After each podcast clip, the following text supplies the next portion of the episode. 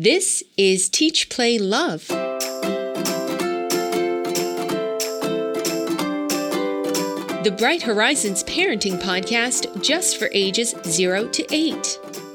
Get the advice you need from our own early childhood expert, Education Vice President Rachel Robertson.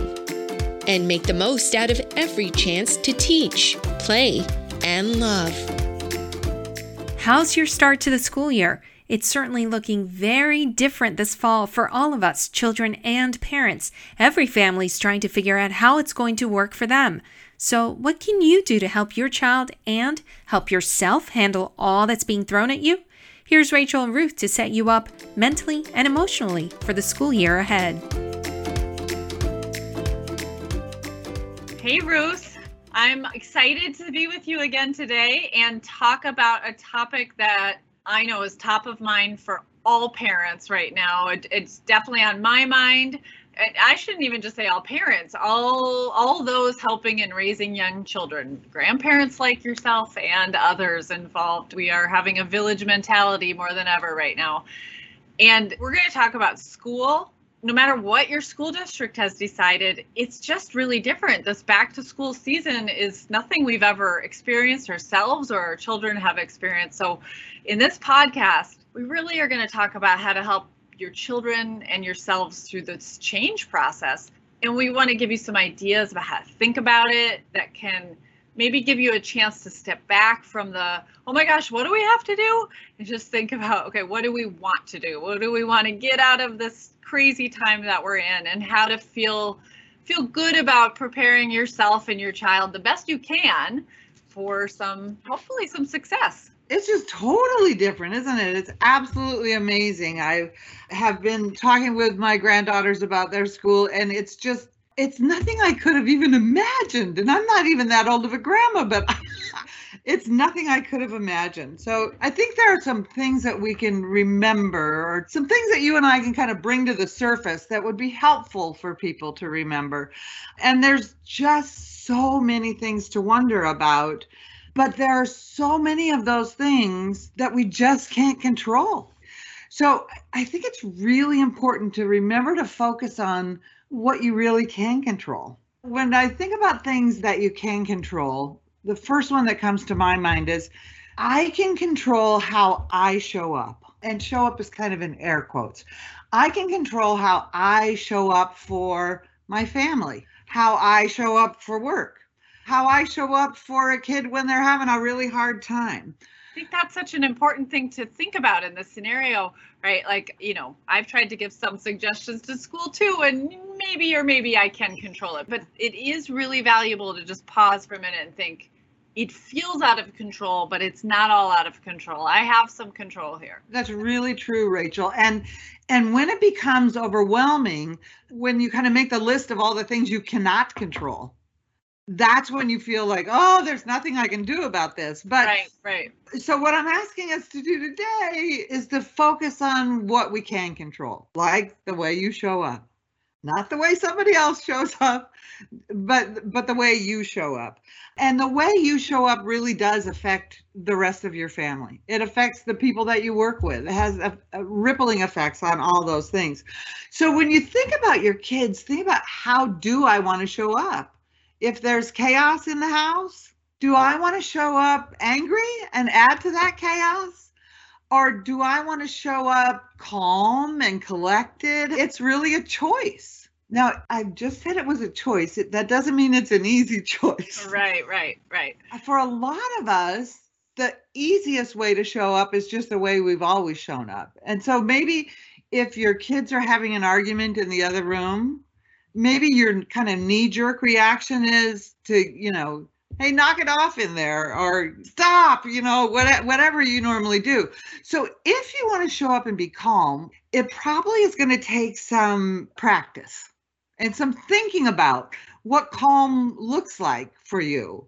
It's kind of like when you are going to do a presentation for your work, or if you're going to have a job interview, you kind of rehearse those things. What does it look like when I'm sitting really straight in a job interview? what does it look like when I answer a question or when I'm being really interested in what they have to say? And the same kind of thing for your kids when you want to show up for your kids. You know, this may seem silly, but actually standing in front of a mirror and making a face that looks like I'm really interested in what you have to say, or let's calm down. What does it look like when I'm calmed down? So, and it's, I think the other thing, Rachel, that's important to remember is no matter how you show up for your kids, you're modeling how to handle that stress. And that can be a really, really valuable lesson for kids. Yeah, and I think an important part, and we all know this intuitively, but to just think about, we don't get to opt out of that, right? We are role models, yeah. Whether we add to the chaos, whether we get angry quickly, or whether we help calm and we bring reason and we support children's understanding of how to handle a crisis or a difficult situation.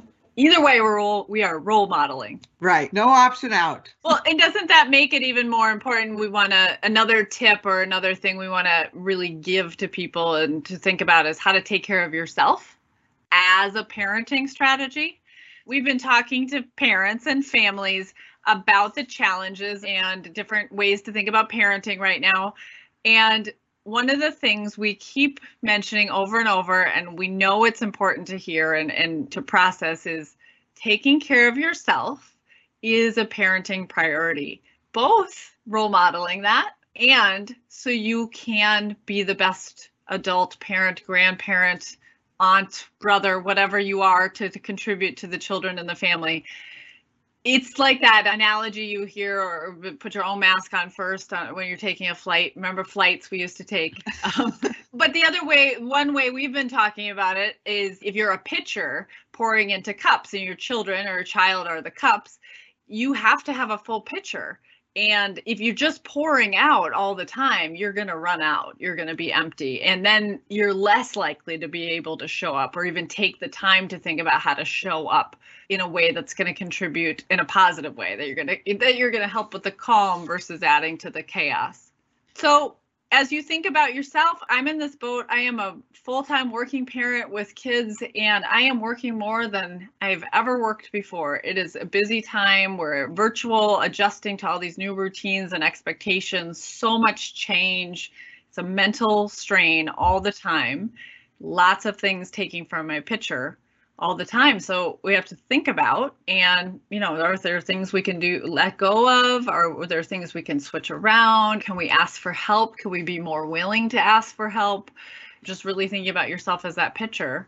In the last couple of weeks, I've had a couple of conversations with you. You've probably heard this before too, as parents say, I snuck out for a walk, or I feel really guilty, but I went to, yes. I know there's not a lot of options people have these days, but I, yeah, I went to the grocery store by myself, or something, and parents having a little guilt about that. And I'm going to propose that you can let go of that guilt, and you can say to your, you said it's a role modeling opportunity, to say to your, your child is, I, I'm going to go for a walk because I'm going to take care of myself a little bit. What are you going to do to take care of yourself today?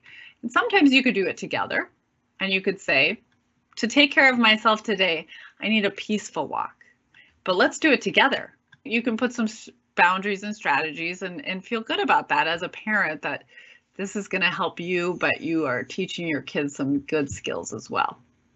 I think that's really important too, to really explain that to them and say, I am doing this to just take care of myself, and you should do things to take care of yourself as well. It's a really valuable thing. It's one of the valuable lessons you really can control.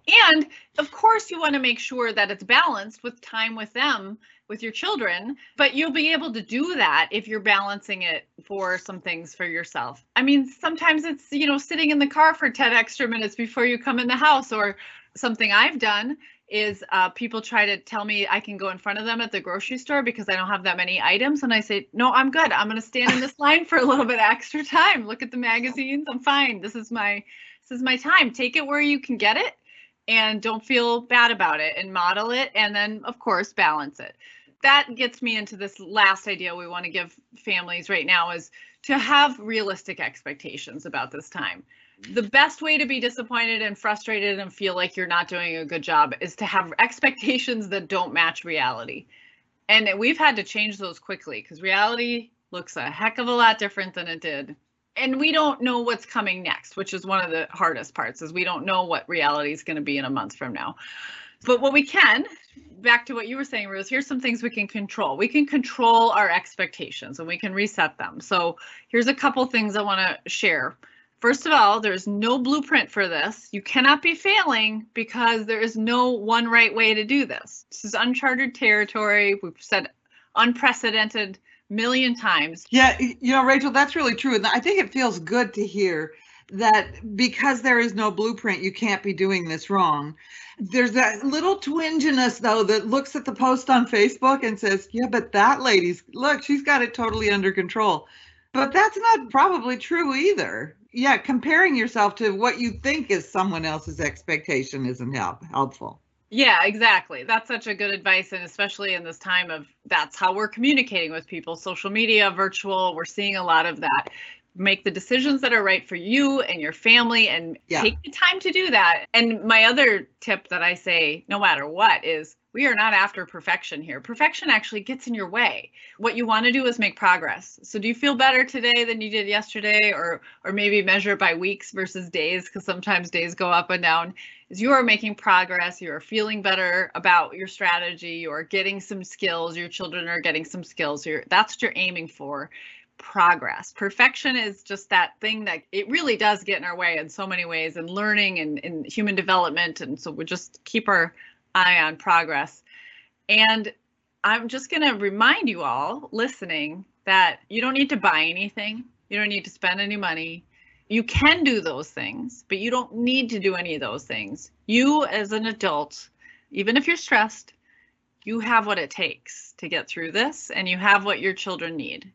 So using some of these tips and this, these ideas and giving yourself the time to reset, you have what it takes. So spend some time, you know, clarifying your own goals and taking some time to figure out what you can control and what is right for your family and how you want to show up. And you will get through this. Your child will get through this, or your children will get through this. And maybe you'll even gain some good self-care strategies as a parent overall that you can apply when we're through all of this. So let's always remember that oxygen mask analogy, and to remember how vital it is to take care of ourselves. And as Rachel says, it's not about being perfect, it's about making progress. Of course, if you start to feel like your stress is overwhelming and getting too difficult to handle on your own, then definitely seek professional help. Good luck with the school year.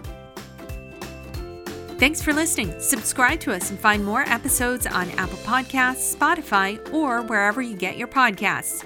See you next time on Teach, Play, Love, and rediscover parenting as the joy it was meant to be.